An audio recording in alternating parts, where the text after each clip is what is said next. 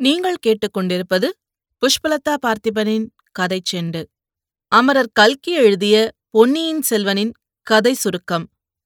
கடந்த இருபது முப்பது வருஷமா சென்னை புத்தக காட்சியில் பொதுமக்களின் ஏகோபித்த ஆதரவை பெற்ற ஒன்று பொன்னியின் செல்வன்தான். தமிழில் வரலாற்று நாவல்களுக்கான ஓர் அகராதி பல்கலைக்கழகம் மூலநூல் எல்லாமே பொன்னியின் செல்வன்தான். அதற்குப் பிறகு தமிழில் வெளிவந்த அத்தனை வரலாற்று நாவல்களுக்கும் ஒரு பெஞ்ச்மார்க் பொன்னியின் செல்வந்தான் சோழ வம்சத்தில் புகழ்பெற்ற பேரரசான ராஜராஜ சோழன் என்று அறியப்படும் அருள்மொழிவர்மர் காலத்தில் நடக்கும் கதை.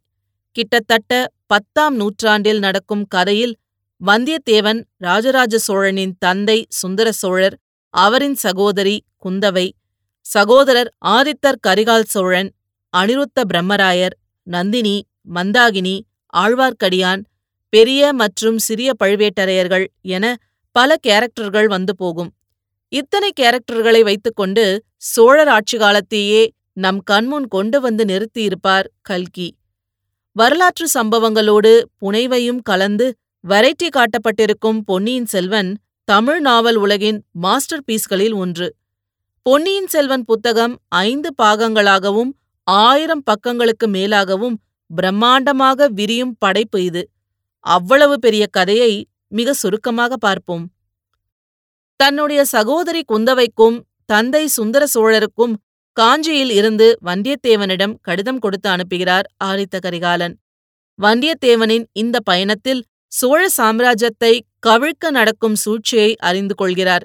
இருவரிடமும் கடிதம் கொடுத்த பிறகு குந்தவை ஈழத்தில் இருக்கும் அவருடைய இளைய சகோதரர் அருள்மொழிவர்மனுக்கு அதாவது பொன்னியின் செல்வனுக்கு வந்தியத்தேவன் மூலமாக ஒரு தகவலை அனுப்புகிறார். பூங்குழலியின் படகில் ஈழத்தை அடையும் வந்தியத்தேவன் அருள்மொழிவர்மரிடம் குந்தவையின் தகவலை சேர்க்கிறார். அருள்மொழிவர்மரை குந்தவையின் வேண்டுகோள்படி வந்தியத்தேவன் தஞ்சைக்கு அழைக்க பார்த்திபேந்திரன் காஞ்சிக்கு அழைக்க ஆழ்வார்க்கடியான் ஈழத்திலேயே இருங்க என சொல்ல ஒரே குழப்பம்தான். இந்த குழப்பங்களுக்கு இடையில் பழுவேட்டரையர் வீரர்கள் இளவரசரை சிறை செய்ய ஒரு கப்பலில் வர அவர்களிடம் வந்தியத்தேவன் சிக்க இளவரசர் அவரை மீட்க இன்னொரு கப்பலில் செல்ல சரியான நேரம் பார்த்து புயல் வர அந்த புயலில் இரு கப்பல்களும் சிக்க புயலிலிருந்தும் எதிரிகளிடமிருந்தும் மீண்டு கடலில் இளவரசரும் வந்தியத்தேவனும் மிதக்க பூங்குழலி அவர்களை கரையேற்றுகிறாள். புயலிலிருந்து மீண்டவரை நோய் தாக்க அருள்மொழிவர்மருக்கு நாகையில் புத்த விகாரத்தில் சிகிச்சை நடைபெறுகிறது. இளவரசர் இறந்துவிட்டதாக வரந்தி பரவ அரசவையை கைப்பற்றும் சூழ்ச்சியிலிருந்து மீளும் வரை இளவரசரை தலைமறைவாக இருக்கும்படி குந்தவை கட்டளையிடுகிறார். இன்னொரு புறம் பாண்டிய ஆபத்துதவிகள் நந்தினி சபலப்பட்ட சிற்றரசர்கள் என ஒரு எதிர்ப்புரட்சி படை சோழ சாம்ராஜ்யத்துக்கு எதிராக உருவாகும் சதித்திட்டத்தை முறியடிக்க அருள்மொழிவர்மர் யானை மீதேறி வந்து சோழ சாம்ராஜ்யத்தை நிலைநிறுத்துவார். சூழ்ச்சியை ஓரளவுக்கு அறிந்த வந்தியத்தேவன் ஆதித்த கரிகாலனை கடம்பூர் மாளிகைக்கு செல்ல வேண்டாம் என தடுக்கிறார். அவர் முயற்சி வீணாக ஆதித்த கரிகாலர் பார்த்திபேந்திரன் வந்தியத்தேவன் கந்தமாறன் அனைவரும் கடம்பூர் மாளிகைக்கு செல்கிறார். இறுதியில் ஆதித்த கரிகாலன் நந்தினியை சந்திக்கிறார்.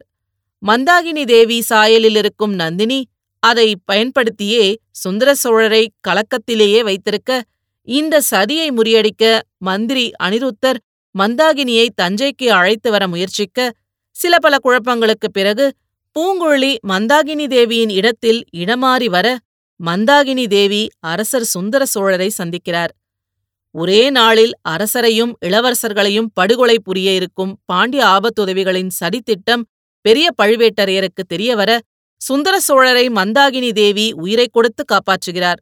சரித்திட்டத்தில் அருள்மொழிவர்மர் தப்பிக்கிறார். ஆதித்தர் பலியாகிறார். பழியோ வந்தியத்தேவன் மீது. மக்களின் ஆதரவுடன் அருள்மொழிவர்மர் முடிசூட வந்தியத்தேவன் தன்மீதான பழியை துடைத்தெறிய இதுவே நம் பொன்னியின் செல்வனின் கதையாகும். இது போன்ற பல சுவாரஸ்யமான கதைகளை கேட்க கதை செண்டு சேனலை லைக் பண்ணுங்க கமெண்ட் பண்ணுங்க ஷேர் பண்ணுங்க. மறக்காம சப்ஸ்கிரைப் பண்ணுங்க. நன்றி.